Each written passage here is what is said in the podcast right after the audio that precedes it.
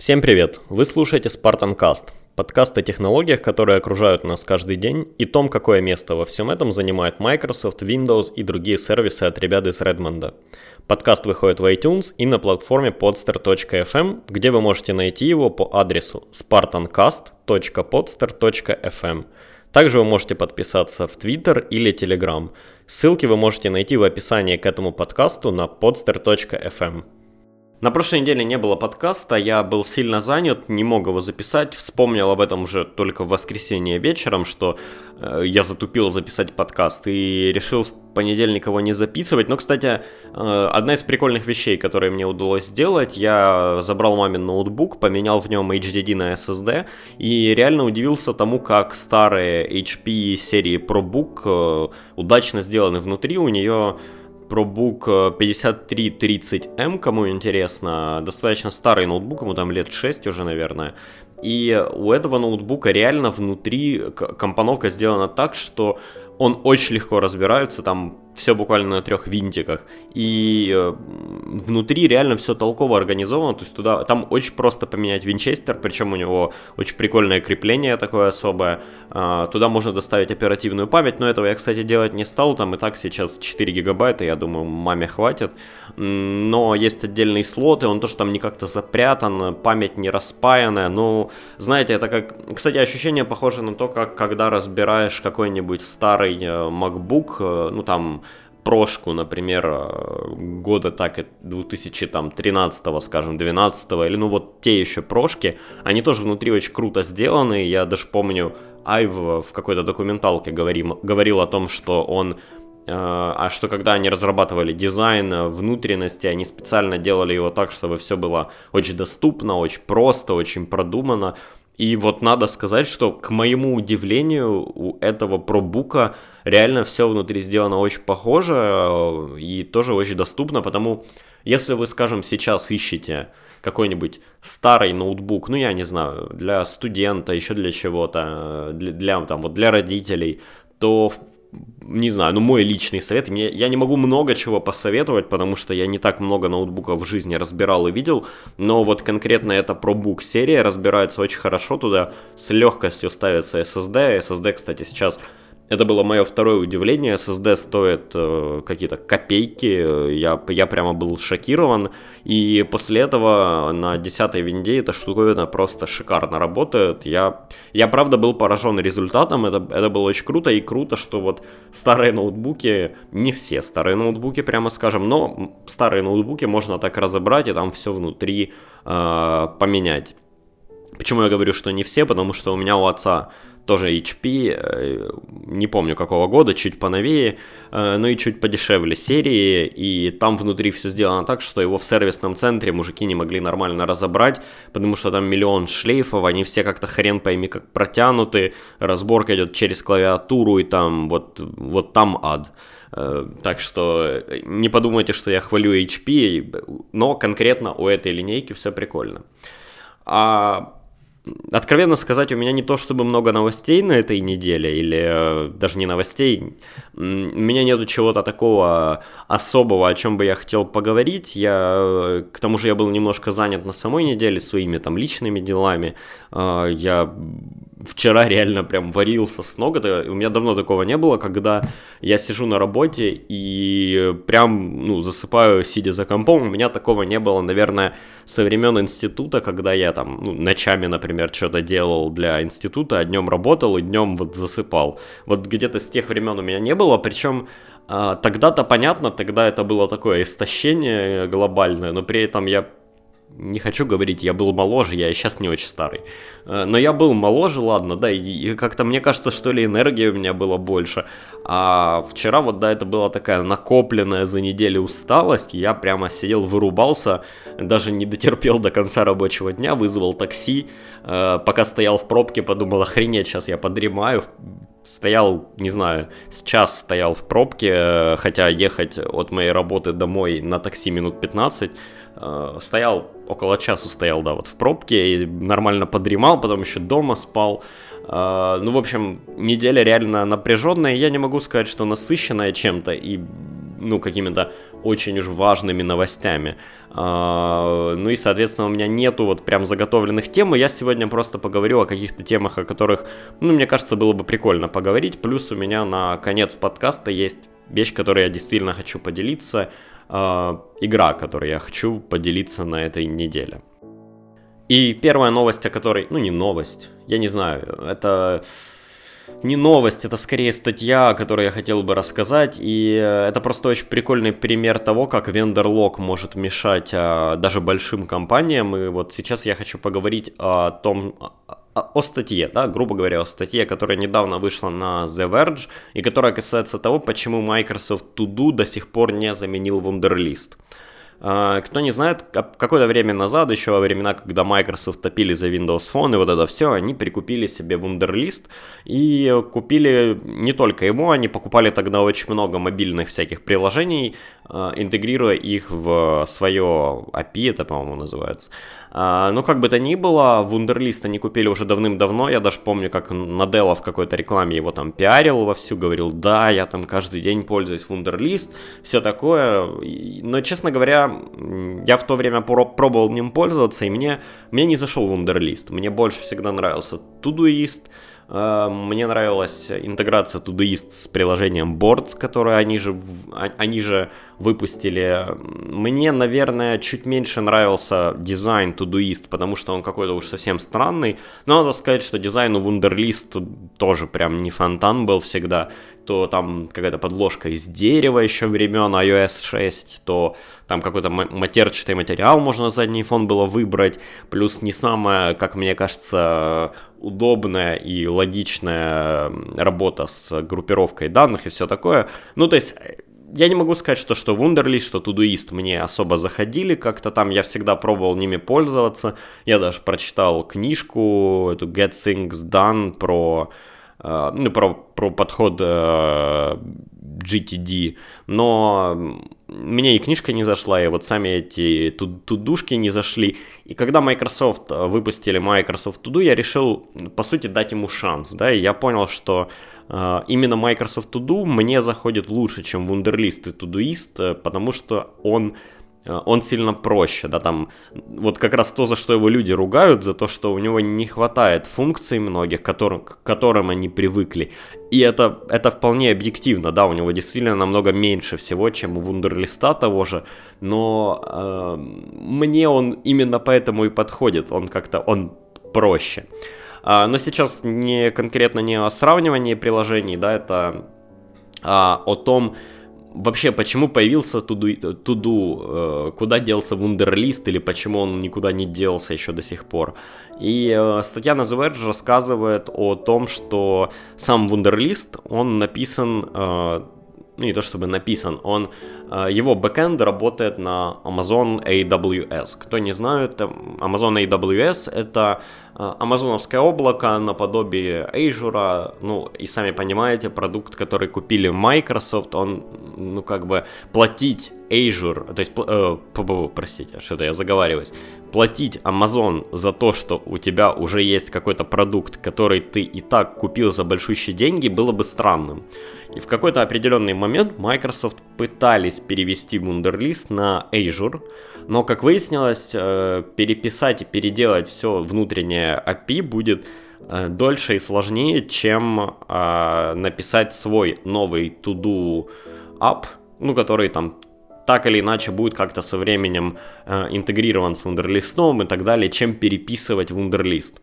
А, Кристиан Ребер, CEO, кстати, Wunderlist, не так давно покинул Microsoft, пожелал удачи Туду, вот э, дурацкое абсолютно название, потому что, когда я так говорю, непонятно, кому он пожелал удачи. Ну, в общем-то, Microsoft To Do, да, новому приложению.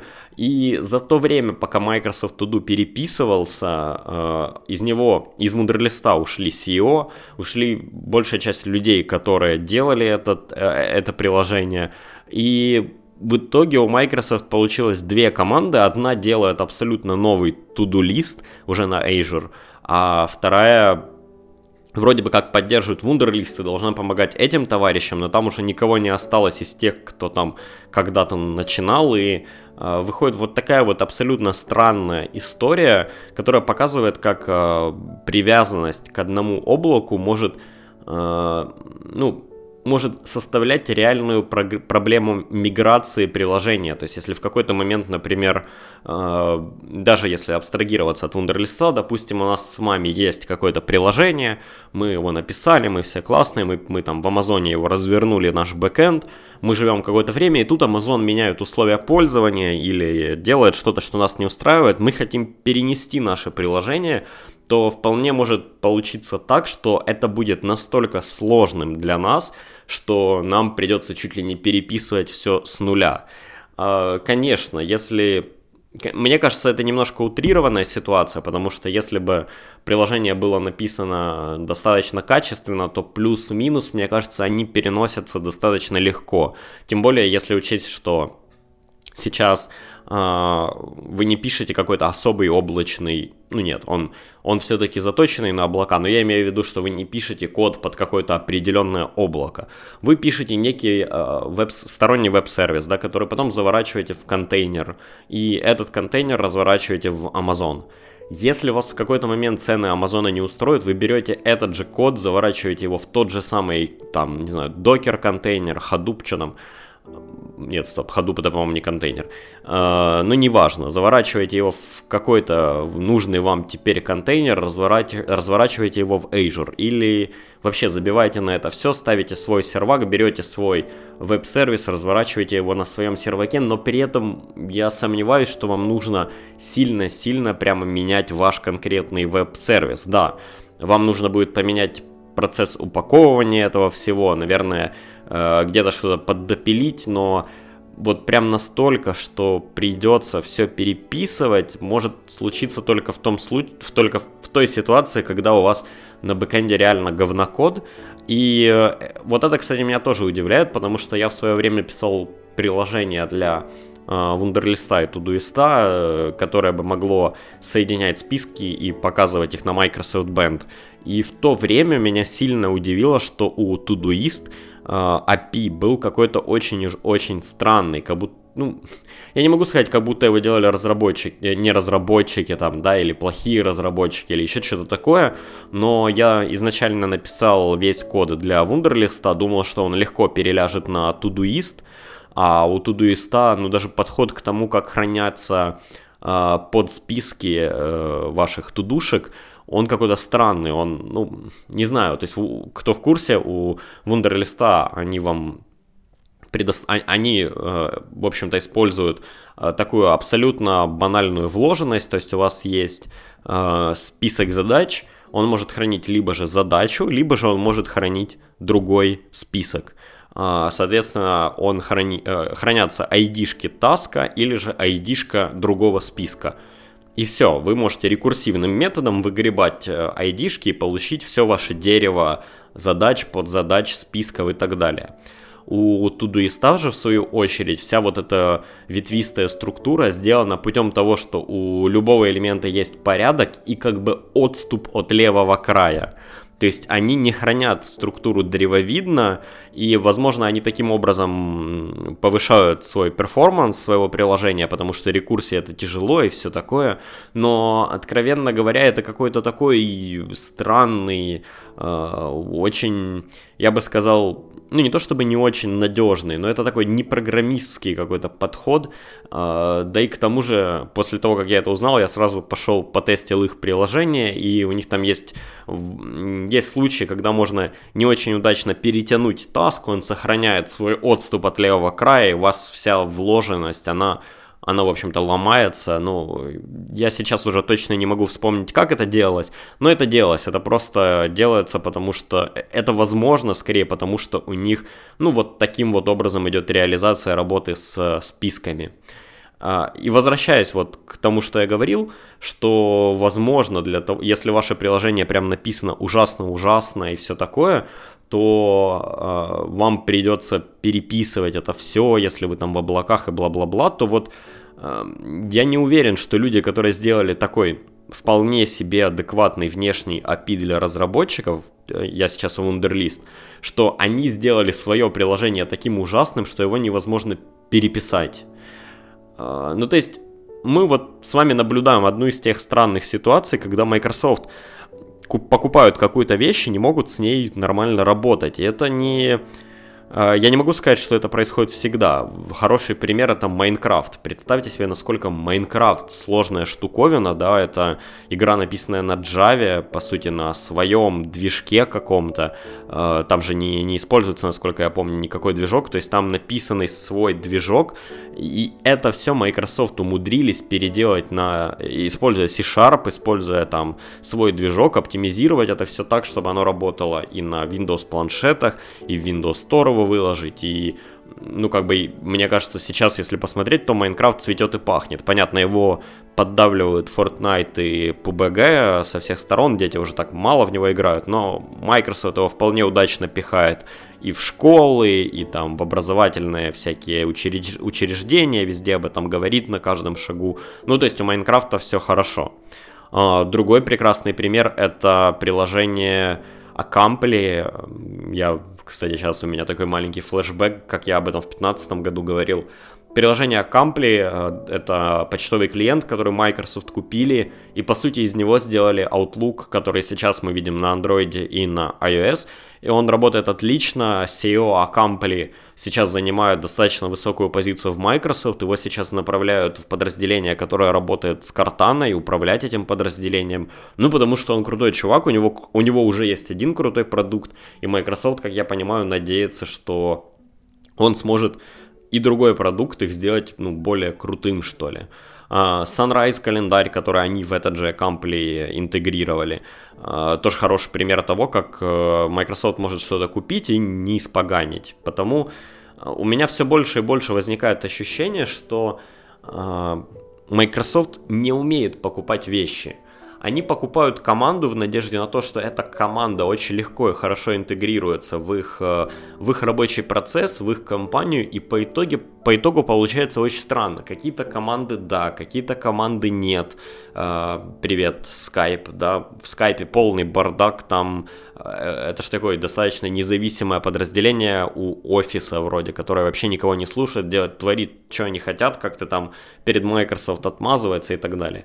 А, ну, в общем, да, есть примеры, за которыми далеко ходить не надо, которые вообще какую-то не пойми, что делают в Microsoft уже там 15 лет подряд, да, и с которыми нужно что-то делать, но я думаю, что тут даже вопрос не в том, что делать с теми, кто уже есть, а скорее вопрос в том, как не допустить того, что Э, будет подобное происходить дальше. То есть, возможно, нужно поменять какой-то процесс внедрения компании в, ну, во внутренности Microsoft, да. Возможно, нужно чуть ли не сразу увольнять всех, кто там был изначально, нанимать новых людей на работу в, в эту компанию, только потом ее интегрировать э, с, с, ну, с разработчиками из Microsoft. Возможно, нужно поступать вот как-то так. Ну, в чем я, кстати, сомневаюсь, потому что многие продукты у них у них столько со временем копится столько костылей и столько всякой непонятной фигни, что увольнять всю старую команду это очень плохая идея.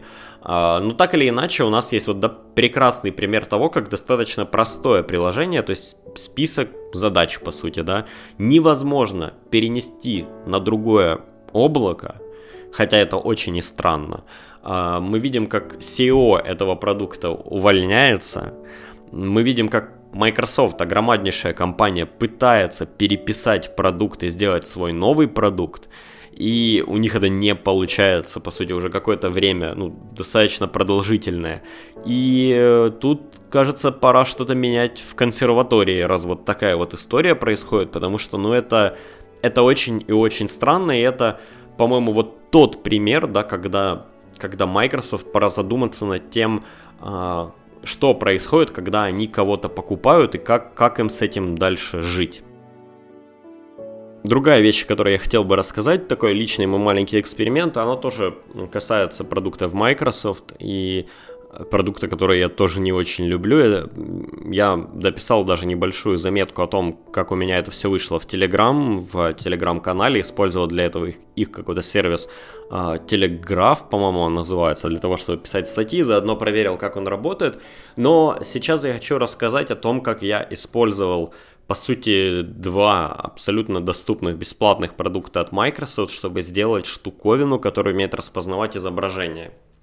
А, дело в том, что я давно уже об этом думал. Мне было интересно сделать какой-то прототип для людей с проблемами со зрением, а, который бы мог при помощи, ну, прототип приложения, да, или что-то такое, а, которое бы могло помочь им при помощи смартфона определять номинал купюры, которые они держат в руках, по сути. Таких приложений достаточно много, но я просто искал для себя какой-то, э, не знаю, кей- кейс э, того, где можно было бы использовать вот машинное зрение или нейронную сеть, или вот что-то в этом, в этом духе, чтобы, ну, как бы потренироваться, да, мне интересна эта тема, я проходил какие-то курсы, я, но хотел бы повникать в это на практике, и мне было интересно вот сделать вот такой вот, ну не продукт, пускай, а какое-то такое маленькое приложение.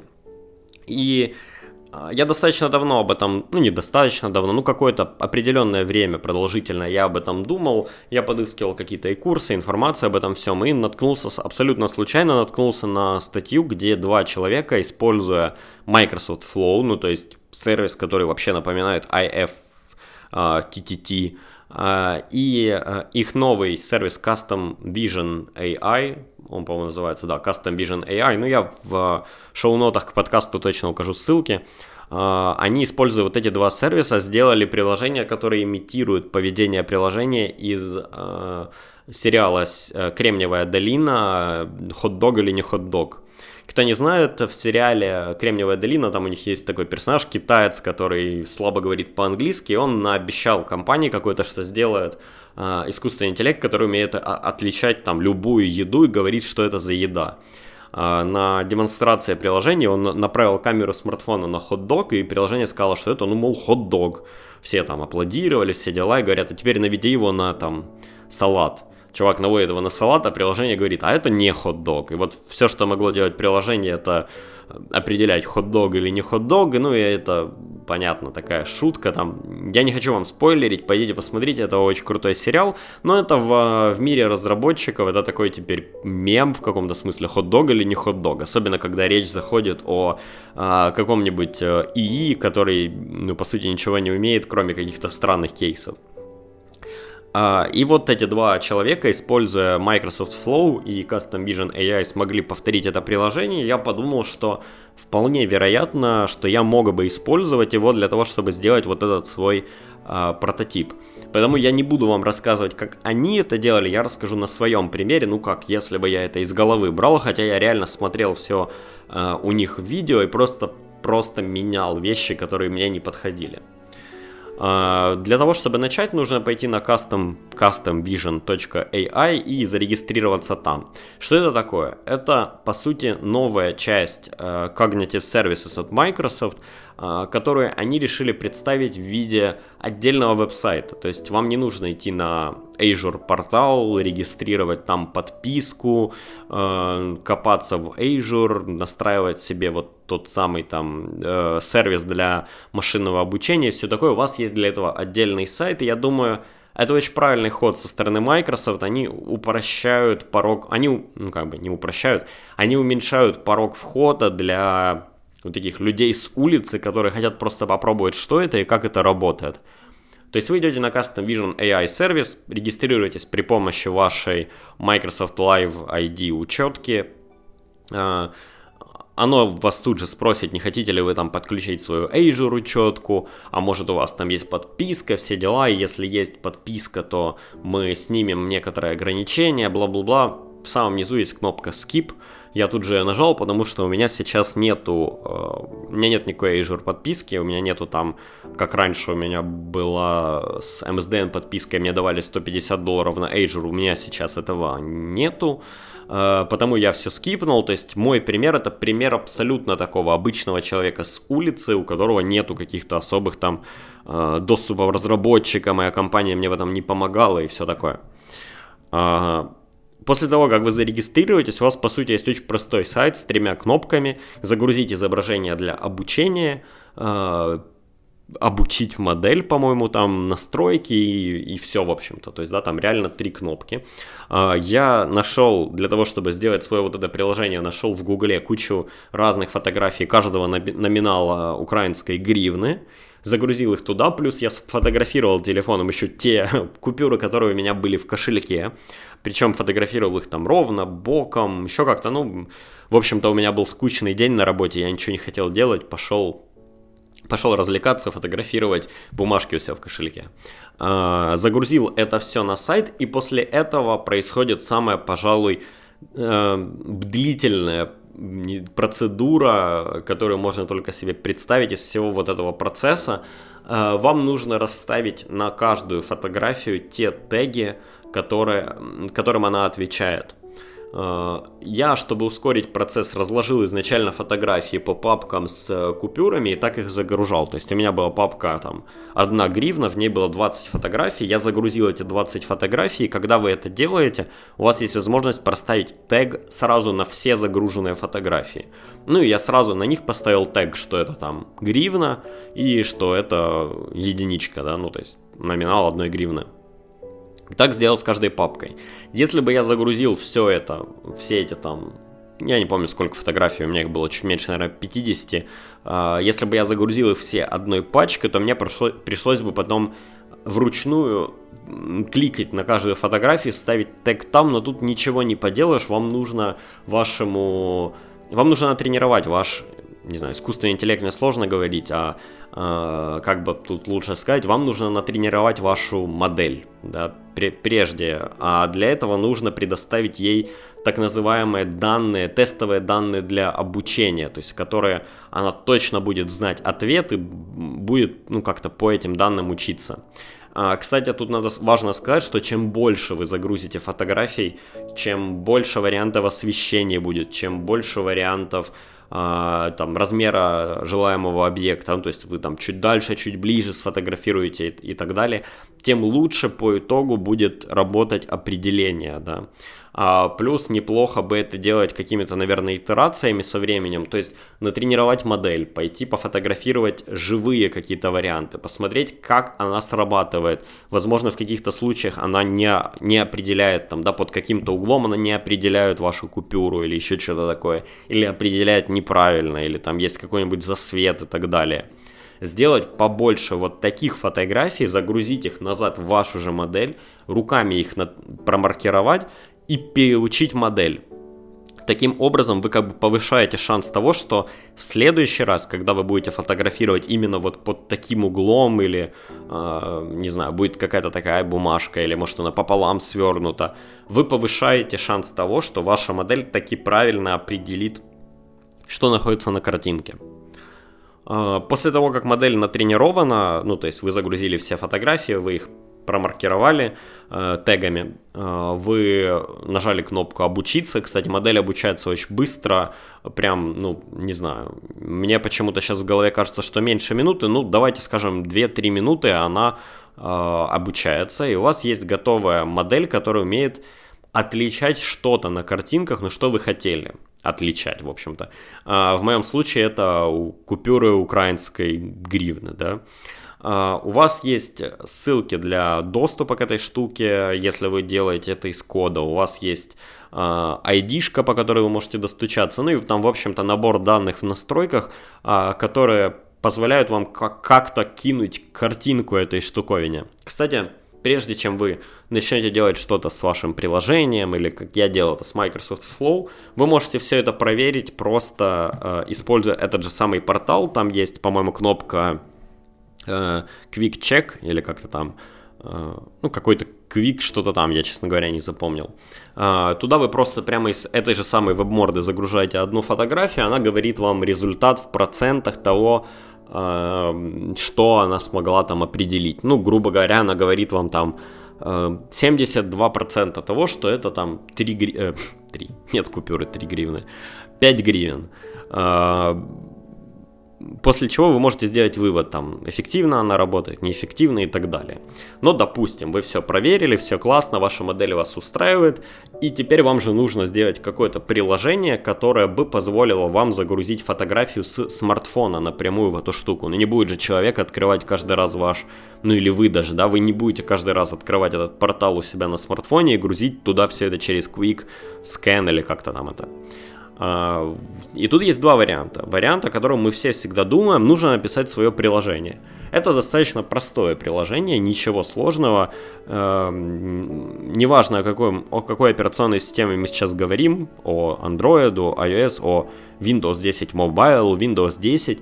Э, я думаю, что приложение, которое делает фотографию и эту фотографию отправляет на ваш веб-сервис, его можно на, нагуглить, ну не знаю, в течение 50 минут на каком-нибудь Stack Overflow. Это достаточно простая задача. Но если вас не интересует какой-то супер красивый UI, вам нужно просто кнопка сфотографировать и отправить, и результат. То это достаточно просто, но все равно для этого нужно поставить Visual Studio, Android Studio, иметь Mac, например, если у вас iOS. Нужно хоть чуть-чуть знать, как пишется этот код. Э, вообще, ну да, хотя бы примерно. Да, код простой, но все равно. Нужно понимать, как собрать это приложение. И много, я понимаю, что большую часть людей это просто будет, ну, это просто пугает, и э, это все кажется какой-то черной магией. И вот сейчас, э, вот как раз то, что прикольно было в этом эксперименте хот-дог, не хот-дог у чуваков, так это то, что они сделали все это, не используя никакой код вообще, используя только Microsoft Flow. Э, кто не знает, в Microsoft Flow у них есть такая штука, которая называется Buttons. По сути, это триггер для запуска вашего скрипта, ну как если бы, например, вы делали скрипт, который срабатывает каждый раз, когда вам в Фейсбуке при, присылают сообщение, то вот это вот э, в Фейсбуке вам присылают сообщение, вы заменили на нажатие кнопки. То есть это тупо кнопка внутри приложения, которую вы нажимаете и запускаете что-то. Что, кстати, круто, эту кнопку можно вынести на, если у вас Android, можно вынести на рабочий стол вашего Android смартфона, и она будет активироваться вот просто как, ну, она выглядит реально просто как отдельное приложение, и это, кстати, очень здорово, то есть вам не приходится даже открывать Flow. А, в итоге в вашем Microsoft Flow скрипте вы добавляете как начальную отправную точку кнопку, после чего ставите загрузить файл с камеры, там есть такая опция, а, когда пользователь нажмет на кнопку, закрепленную у него на рабочем столе, у него откроется камера, он фотографирует те самые гривны, а после чего вы присоединяете в ваш скрипт э, блок доступа к Custom Vision AI.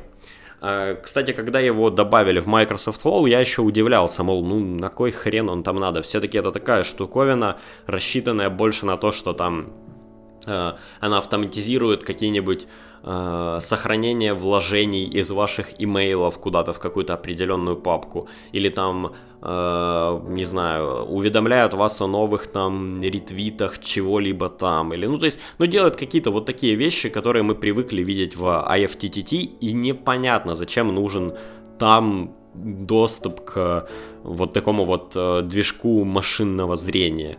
И я это понял вот именно из этого конкретного примера, когда используя вот этот вот блочок в Microsoft Flow, вы получаете доступ к вашей натренированной модели. А дальше, в общем-то, уже только дело техники э, или вашего, скорее, воображения, чего вы там дальше сверху навертите. Ну, после того, как этот самый блочок с машинным зрением выполнится, он на выходе вам выплюнет результаты в, том же сам, в тех же самых процентах того, чего он там определял, разбитые по тегам вы добавляете вполне себе обычный там switch case или, или если у вас не так много вариантов, то просто if-else какой-нибудь и выводите, можете вывести просто notification на экран телефона. Я делал так, это самый такой простой вариант, но они, кстати, не, не всегда срабатывают под прям 100%. А, можете использовать какой-нибудь, э, не знаю, любой другой доступный там инструмент, чтобы показать пользователю, чего же там такого определяла ваша модель. Можете взять результаты, которые у вас получились, и взять фотографию и кинуть это все назад в вашу модель на дополнительное там до обучения. Можете сохранить результаты в какую-нибудь э, в какой-нибудь Excel файл, который лежит на там на OneDrive, просто для того, чтобы у вас была статистика того, э, насколько удачно или неудачно модель определяет э, все это дело. Ну, то есть там реально использую вот эти вот не знаю, используя встроенные в Microsoft Flow инструменты и программирование мышкой, ну я бы так это назвал, да, это такое очень простое мышкокликерство, вы можете сделать вполне себе эм, не знаю, удобный, ну не удобный, но вполне себе доступный, я бы сказал, инструмент для решения той или иной определенной задачи. Конечно, это не так круто, как отдельное приложение. Конечно, это нельзя отдельно продавать. Но почему меня это все так сильно удивило и почему я сейчас как раз об этом обо всем говорю? А, ведь если задуматься, лет еще там 10 назад представить что-то подобное было нереально. Если вы хотели сделать какую-то штуку, которая занималась определением картинок, то у вас было два варианта. Или же вы использовали один из э, доступных алгоритмов, которые, к слову сказать, достаточно сложные. Я в институте в эту тему вникал.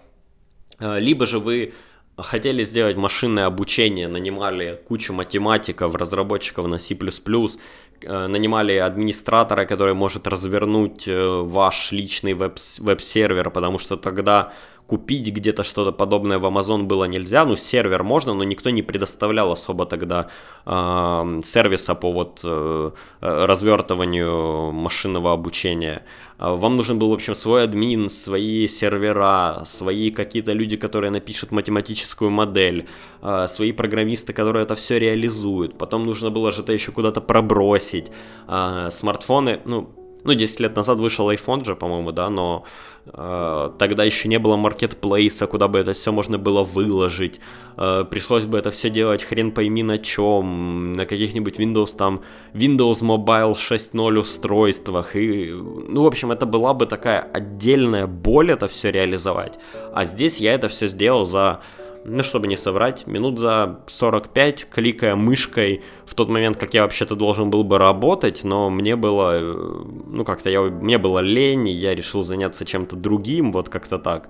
То есть вы, да, вот просто поставьте, положите на э, чаши весов вот эти вот э, две э, ситуации, да, в одну, когда у вас целая команда людей трудится 10 лет назад, и на другую чашу весов чувака, которому был лень что-то делать, он, клиш... он мышкой накликал модель машинного обучения, а потом еще мышкой накликал такое простенькое при... приложение на смартфон, которое позволяет использовать эту модель. И не знаю, но меня это как-то пробрало, плюс э, я-то по своей профессиональной деятельности занимаюсь э, Э, разработкой, ну не разработкой софта, а скорее, не знаю, как это сказать, ну давайте скажем, да, разработкой систем управления предприятиями, и там достаточно часто бывают случаи, когда ну, какому-то вот филд-воркеру, да, как какому-нибудь чуваку именно в поле, ему нужен какой-то очень-очень простой, быстрый доступ к той или иной штуковине в системе, но ему, ему там негде поставить огромный PC через, или там даже ноутбук негде поставить, через который он будет доступаться к веб-сайту, у него и планшет это под руками может не быть, у него есть смартфон, но на смартфоне это все не очень хорошо адаптируется, ему реально нужна просто одна кнопка, которую он нажмет, сфотографирует что-то или даже руками просто напишет что-то или там просканирует баркод, и это все уйдет на сервер, обработается, ему выплюнется просто результат. И вот под каждый такой сценарий делают отдельное приложение, это целое дело. И э, многие вот именно системы управления предприятиями или даже там CRM и прочее, у них есть какие-то свои отдельные решения, а, мобильное решение, опять же, или там, а, не знаю, а, веб-приложения упрощенные, да, такие веб-приложения, на которых они позволяют вам, как разработчику, развернуть вот что-то подобное такое руками по-быстрому, чтобы решить эту проблему, но они все такие немножко куцые, с одной стороны. С другой стороны, Э, они часто бывают так, что они еще находятся в стадии там каких-то бет и прочего, и нельзя, нельзя быть уверенным, что они там полгода еще проживут или еще или что они вообще будут работать через там год-полтора, а как понимаете, такая система разрабатывается на какой-то более продолжительный срок. А здесь же, используя по сути бесплатный инструмент, вот Microsoft Flow и условно бесплатный Custom Vision AI, но просто потому что если у вас это реально какая-то рабочая задача, то, наверное, лучше бы купить в Azure подписку для того, чтобы брать лимиты, а они там есть. Но, кстати, если у вас какой-то там небольшой бизнес или у вас э, мало людей этим будет пользоваться, то даже бесплатной версии Custom Vision AI в принципе хватит, то используя два, по сути, бесплатных инструмента, можно сделать очень-очень вот такую крутую вещь. И я бы сказал, я бы вам посоветовал, да, пойти поэкспериментировать с чем-то таким, сделать какое-то вот такое приложение, э, которое пускай будет, ну, не знаю, не каким-то полезным приложением, а которое пускай, не знаю, определяет, э, ну, не знаю, дерево это в кадре есть или не дерево, или там растение, да, просто для того, как, просто как пример того, как это можно использовать, чтобы вы посмотрели и, возможно, когда-нибудь вам это окажется э, полезным, да. Ссылку на приложение хот-дог или не хот-дог, ну, не саму ссылку, а скорее э, ссылку на видео, где чуваки делают приложение, я добавлю в шоу-ноты, чтобы вы могли по примеру пойти сделать, как они там это делали, а, и посмотрите, насколько же все-таки не знаю, IT-технологии, все это шагнуло вперед, когда любой, по сути, любой человек на коленке может собрать вот такую э, штуку, которую 10 лет назад мы еще и представить не могли. Ну и заканчивая подкаст, я поделюсь э, игрой, в которую я охренеть как залип на этой неделе. И, кстати, простите, если дополнительный шум, шум будет немножко в, на, на дорожке. Я просто пришлось пойти открыть окно, потому что как ни странно, когда ты сидишь даже в пускай достаточно большой комнате и 40 минут подряд говоришь, реально, реально начинает не хватать воздуха. Никогда бы об этом не подумал, но воздух становится очень таким сдавленным, и я иногда просто открываю окно и жду, а потом дозаписываю вот эту третью часть подкаста. Но сейчас хочу закончить чуть раньше, потому могут быть шумы. А, Наверное, многие из вас подумают, что я сейчас буду говорить о всеми горячо любимой Sea of Thieves – но я, честно сказать, не очень понимаю этот э, пиратский недо Майнкрафт, в который нужно играть с какими-то друзьями и веселиться, и пить ром, и вот это все. Мне, мне откровенно не очень нравится идея этой игры. Я понимаю, почему люди ее любят, но э, в нее весело играть ровно до тех пор, пока вам есть с кем в нее играть, а как только у всех начинаются работы, дети, все заняты, у кого-то нет времени, кто-то куда-то уехал, вы сидите один за вашей консолью, вас кидает в какую-то рандомную команду, и вы там ни с кем не можете нормально коммуницировать, то в таких случаях, честно говоря, эти игры, эти все кооперативные игры вот в таком, такого жанра, они, они ломаются, они не работают, и мне кажется, Sea of Thieves выходила а, ну, не выходила. Sea of Thieves показали еще во времена, когда всем казалось, что э, сейчас вот кооператив, он взлетит просто на всю, потому что тогда было очень популярно Borderlands 2, и она там безумные, безумные рейтинги набирала, и Border, Borderlands 2 действительно очень крутая игра, я сам в ней просто невероятное количество часов провел, и многие разработчики побежали делать э, кооперативные игры, и вот тогда же и побежали делать Sea of Thieves, но э, к чести чуваков скажу, что они таки пошли очень далеко, они сделали действительно очень крутую игру, я просто не очень, не очень люблю, не очень верю в этот жанр, что ли. А, а сегодня я поговорю о реально крутой игре, в которую я не ожидал но в которую я залип, просто залип. Я не играю в нее каждый день, но в те моменты, когда я играю, то есть я так такими какими-то наплывами к ней возвращаюсь, но когда возвращаюсь, это, простите, это пиздец. Я нахожу себя через 5 5 часов сидящим в, темно, в темной комнате напротив Xbox и смотрю, как мои чуваки строят колонию на Марсе. И сейчас я говорю о игре, о игре uh, Surviving Mars. Это шикарная игра, которая... Ну, это игра, которая вам говорит, чувак, ты типа у нас Илон Маск. Там даже можно выбрать одну из стартовых компаний, которая называется Space Y, э, и играть за них. Э, ну, такая вот вполне себе прозрачная отсылочка. Э, но так или иначе, Surviving Mars — это игра от создателей Тропика, это симулятор колонии на Марсе со всеми возможностями, мелочами, приблудами, деталюшечками и всем вот всем-всем-всем. Ну, то есть это реально очень крутой симулятор того, как строится колония на Марсе.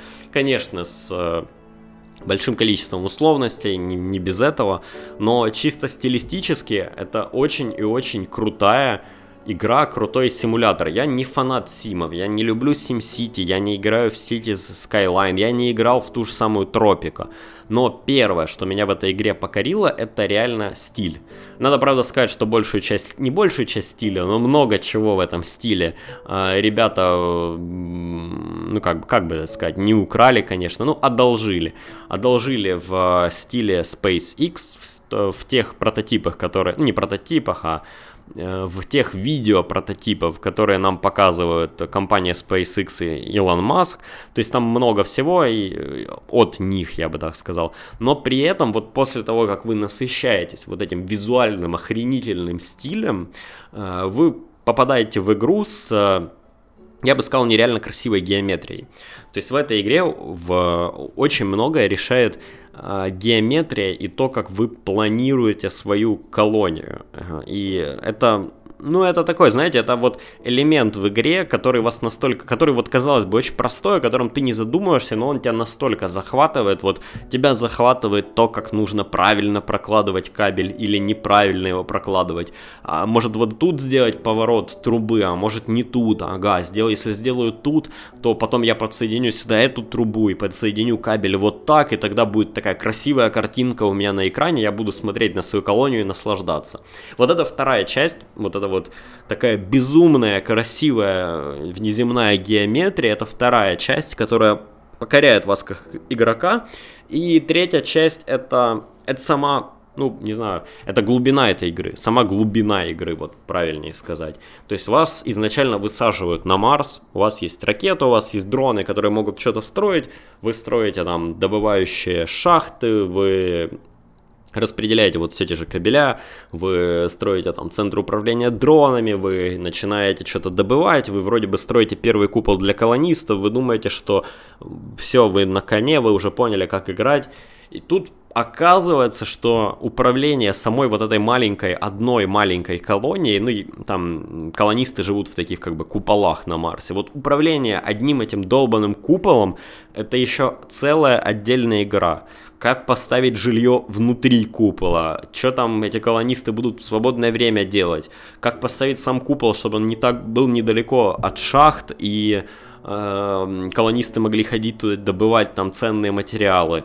Э, у вас начинают заканчиваться какие-то э, ресурсы, дорогие ресурсы. То есть есть дешевые ресурсы, типа металл, там бетон, еще что-то. А есть дорогие, там электроника, машинные детали и все такое.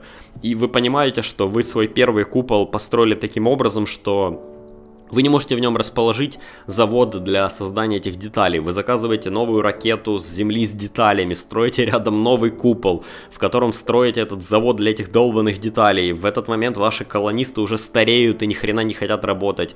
У меня был лол момент, ну первую игру я вообще запорол. Когда играл во второй раз, то в первый раз я я провтыкал э, то, как э, идет отбор колонистов на ракету. Их можно в одной ракете изначально перевозить только 12 человек. Я что-то там накликал, ну, реально просто не разобрался и, и уже сидел какой-то четвертый час играл, затупил и привез на планету 9, 9 стариков. Они поселились в мой купол, не, не хотели нигде работать, потому что они пенсионеры, блин. А когда вы когда первые колонисты прилетают на Марс, они должны прожить э, 9, по-моему, или 10 солов, ну, дней, по сути, да, они должны прожить 10 дней, выжить, как бы там, не умереть, и в таком случае вам дают возможность прислать еще колонистов. И вот пока я ждал 10 солов, 7 э, из, не 7, 6 э, из 10, из 9 первых вот этих вот колонистов-пенсионеров умерли от своего возраста просто. Эм, это, конечно, не считается как э, неестественная смерть, вас за это никто не наказывает, то есть колонистов можно перевести еще, это не, не сбрасывает этот таймер. Но просто суть в том, что я вот провтыкав вот такую маленькую деталь, на 10 дней заселил свою колонию стариками, которые тупо не хотели работать. И, не знаю, ну, вот этот вот маленький, да, странный, смешной момент, вот эта маленькая смешная деталь, она показывает, насколько же это глубокая игра. И вам приходится постоянно думать о том, как перевозить ресурсы из места в место, как э, как быть в случае, если там упадет метеорит и разобьет кабель, который соединяет, ваш, э, соединяет ваши там батареи, солнечные панели и батареи да, для зарядки. Э, вы пытаетесь продумать, как проложить дополнительный бэкапный кабель, но я зачастую там делаю каких-нибудь два соединения на случай, если одно сломается. И вот, вот это вот все это по-своему завораживает, это по-своему такая медитация. Э, меня игра безумно поразила. Игра сейчас есть на Xbox One и есть в Steam. Я, к сожалению, не смотрел на разницу цен. Я купил ее на Xbox One, потому что понимаю, что э, мой Surface, э, скорее всего, ее, ее потянет, но на каких-нибудь очень слабеньких настройках будет греться. Я купил ее на Xbox, где она идет в 4К 60 FPS, выглядит просто шикарно. И реально уже неделю залипаю в эту офигительную, очень крутую, глубокую игру. Sea of Thieves рядом не валялась, я всем вам очень советую. И это все новости на сегодня. Э, спасибо, что слушали этот подкаст. Подписывайтесь на подкаст на э, не на а в iTunes. Можете найти его там по названию Спартанкаст, и иконка у него будет синяя, просто есть еще и другие там какие-то Спартанкасты. Э, можете подписываться в Твиттере, найдя меня по Спартанкаст, или же в Телеграме на канал, если вы не пользуетесь Твиттером, но хотите получать какие-то новости о Microsoft, то вот Телеграм, наверное, один из э, лучших способов подписаться на новости, скажем так, от подкаста. Еще раз всем спасибо, пока!